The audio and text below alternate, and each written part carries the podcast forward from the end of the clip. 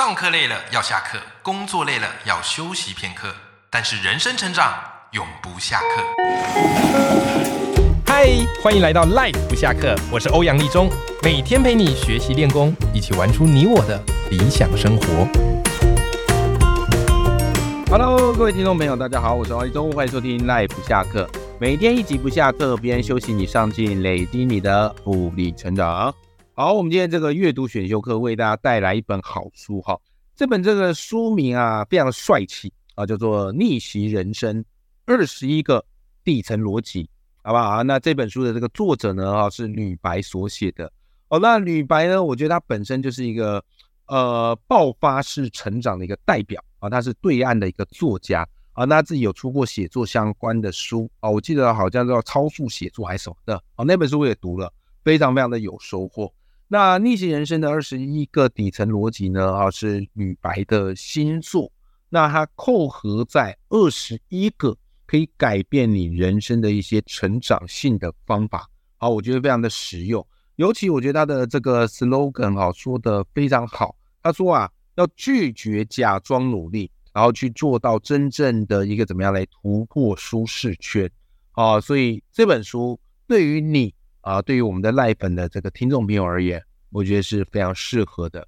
那我自己也回想了自己啊，我也回想自己，就如果说起哪一个关键点是我人生爆发的一个转捩点，我想大概就是要回到我那时候在写台大研究所论文的时候。OK，但我那时候写论文是非常非常特别啊，就是在我以前的认知观念，就是我想要不断的这个往上读，对不对？然后这个有高的学历。啊，之后呢？哎，搞不好有机会在大学任教什么的。可是后来我就是留职停薪，在家写论文那一年，我才赫然发现，其实做学术研究不是我的心之所向。甚至我自己在写 paper 啊，在写论文的时候，我觉得压力很大，然后也没那么有兴趣啊。因为论文它有一个严谨的格式嘛，对不对？那当然有些人非常的适合，可是我这时候才发现，其实我是不适合的。好，所以那时候呢。论文还是要写嘛，因为你写不出来就无法毕业了。所以为了逃避写论文的烦闷呢，啊，所以我就会没事啊，就看一堆有的没的啊，看一些知识性的节目，然后找一些书来看啊。当然不会去打电动或什么的，因为那时候你不会去做这件事情，你一定会去做一些看起来好像很合情合理、很正常，而且很很有成长性的事情，来掩盖你逃避论文的事实。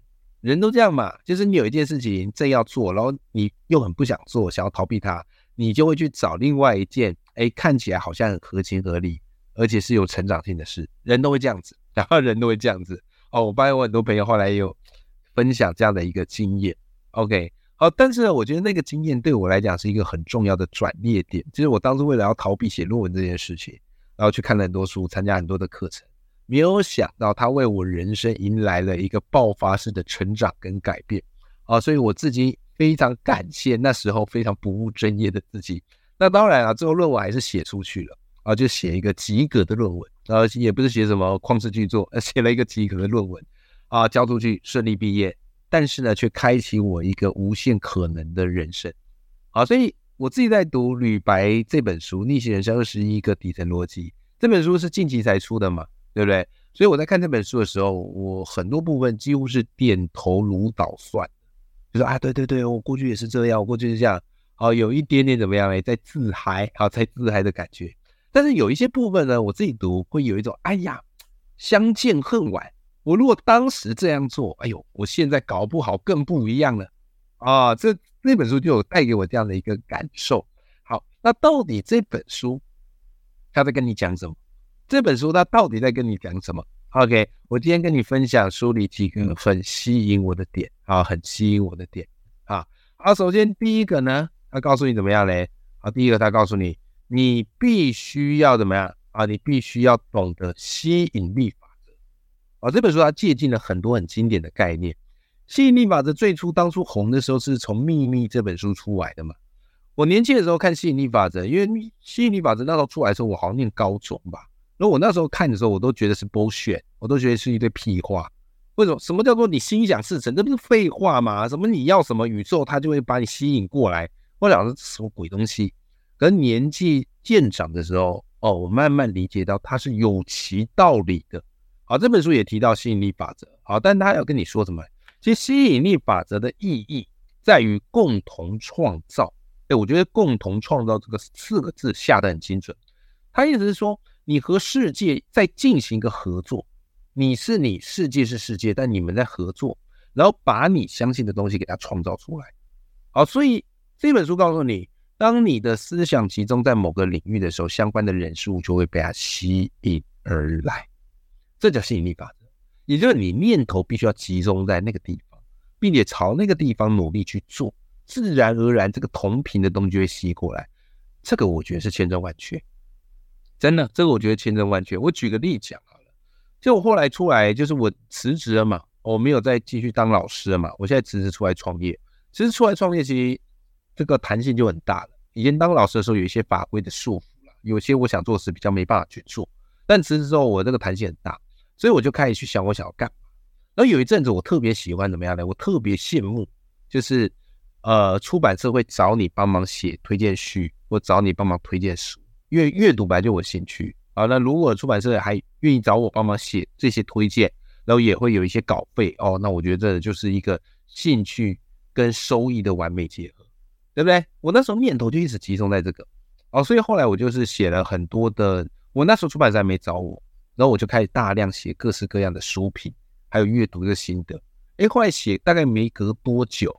出版社就开始陆陆续续邀约我，只要有一间开始邀约你，很奇怪，后面好几间就跟着开始来邀约你。所以后来我那个写这个推荐序啊，或者写这个书评的邀约就非常非常多。我只是举其中一个例子啊。所以后来呢，食髓知味嘛，我就不断的如法炮制。后来我看别人做团购做的很开心，然后很好玩，那我觉得哎，这个也不错啊。我想训练自己的号召力哦，跟这个行销能力啊，所以我就开始许愿啊，希望说很多团购厂商来找我。也很神奇哦，过没多久，果然就开始有团购的厂商找上门。只要有一间找上你，然后你开始做这个团购，哎，慢慢就有其他间知道你有在做，也会找上你。所以后来我才发现一件事，就是很多东西你想要，你除了放在念头之外，你需要抛出这个信号给大家，让大家知道你有在做这件事情。这个才是我认知到的吸引力法则。就吸引力法则，它不是空想。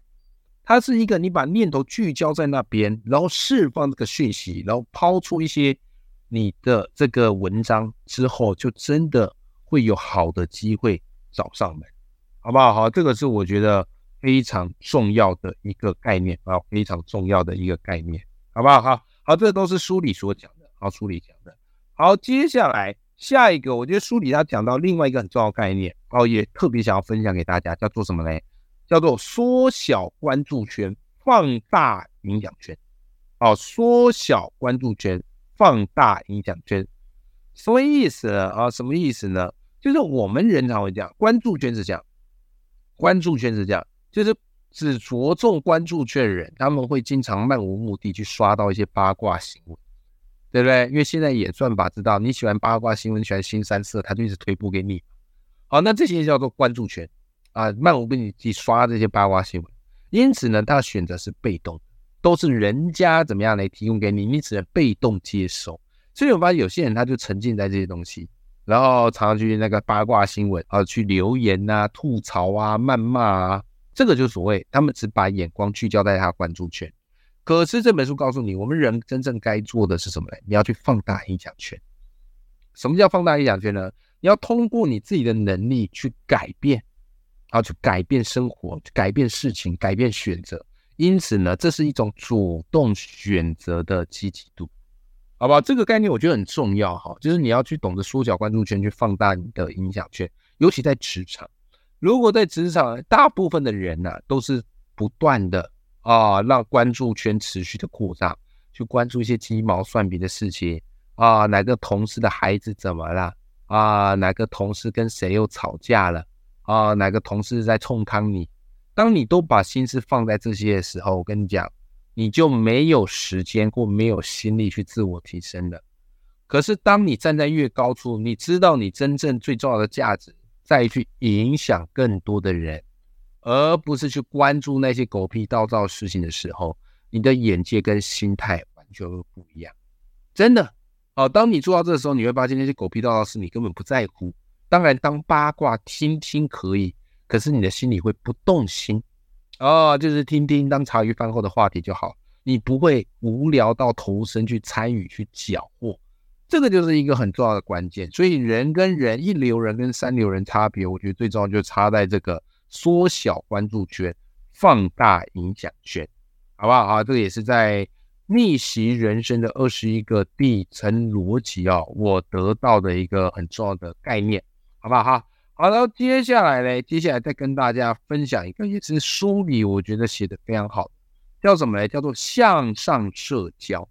哦，他们叫做向上社交，其实就等于是你跟一些高手啊，去跟他结人脉，有没有？好，其实我们节目蛮常讲这个的。诶，可他这个向上社交，他也提供你几个方法。怎么样可以结交到那些厉害的人？第一个，你要有代表作品，你一定要有代表作品。如果你都没有代表作品，就只是一个普通人，其实人的时间跟资源是珍贵的，你自然而然比较难在这些大咖心中引起一些注意啊。那这个所谓代表作品，也不是说什么旷世巨著啊啊，我觉得出书，或是你有做部落格，哦，你有粉砖啊，这就是，或者你有什么 YouTube，这就是一个代表作。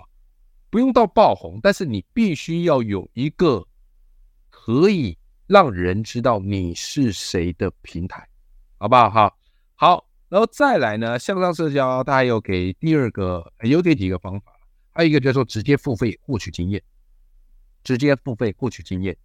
我发现现在人很多人比较，呃，应该不是现代人，一直一直以来人都对于免费啊比较喜欢。因为付费就觉得心中淌血，所以能够听到免费最好。所以很多人会说啊，哎呀，干嘛去上那什么线上课呢？啊，干嘛去付费学习嘞？这些东西啊，Google 一下哦，或者是 YouTube 上都有啊。话是没有错啦，啊，但是书里给我们一个概念，他说网络普及啊，表面上我们获取资讯的管道变多了，哎，可是那些免费资讯常常不见得是真正有价值，而且它也不会构成比别人早一步知道的资讯差。我觉得这都很重要哈。为什么你要付费获取资讯差？你想嘛，人家为什么会愿意给你免费？对不对？免费的目的后面一定有更大的目的性嘛。所以免费它可能只是一个钩子，后面想要吸引你进来买它的什么东西，或者免费只是为了要吸引你的注意力。真正有含金量的东西通常不会再免费。那与其如此，你干嘛浪费时间去搜寻这些免费的东西呢？当然，如果你紧急需要用。啊，了解一下，入门一下可以。可是你如果你想要学一个更有系统化的方式，结交这些更厉害人，甚至知道他们的脑中的思维是怎么运作的，那你应该要用直接付费，那个才是最好的方式，好不好？哈，那当然了，向上社交还有其他另外两个秘诀都写在书里，这一趴我就不爆雷了，把阅读的乐趣就留给大家。好，阅读的乐趣就留给大家。OK。好，那当然书中林林总总还有教了很多的方式，所以这本书我觉得你比较把它适合当做是一个你提升个人价值实践版的原子习惯，应该这么说，实践版的原子习惯。就是二十一个，你一天看一个，一天有一个概念，或是你看完一个之后，用一两个礼拜去实践这个概念，我觉得大概一年之后，你就会发现，哇塞，你跟现在自己有非常显著的不同。哦，这就是这本书我自己在读的时候的一个感想。那再加上，因为吕白他本身也是非常会写作，那他本身也是靠写作出头的，所以这本书呢有蛮大的篇幅，其实都有在聊到一些写作的方式，帮他告诉你说要怎么样拥有作品意识。哦，比方他告诉你说要怎么样可以快速写作。哦，比方他告诉你要怎么样可以透过写作来赚钱。这其实书里都是有写的。好，所以这个部分呢，如果你是对写作有兴趣的朋友，我觉得也是可以满足并且帮助，好不好？然后也有告诉你说怎么样去做碎片学习，好，所以他谈的面向很广，而且在谈这些面向，他都是有根据，不是说自己天马行空自己乱讲，啊，他都是有一些根据。所以这本书呢，它又有点像是很多经典成长书的一个总结跟归纳。OK，因为这些东西大部分都不是原创啊，一定都是一个经典在前面，然后吕白帮你做整理，然后写在书里头，好不好？好。好，所以今天我想的这本书叫做《逆袭人生二十一个底层逻辑》，我给大家下了一个标嘛，就是你人生要实现爆发式的成长，随时都可以，只要你觉醒觉察的那一刻都可以。我希望今天这本书对你而言是一个很重要的起点，永远要记住眼里有光，心中有火自己。我们下集节目见，拜拜。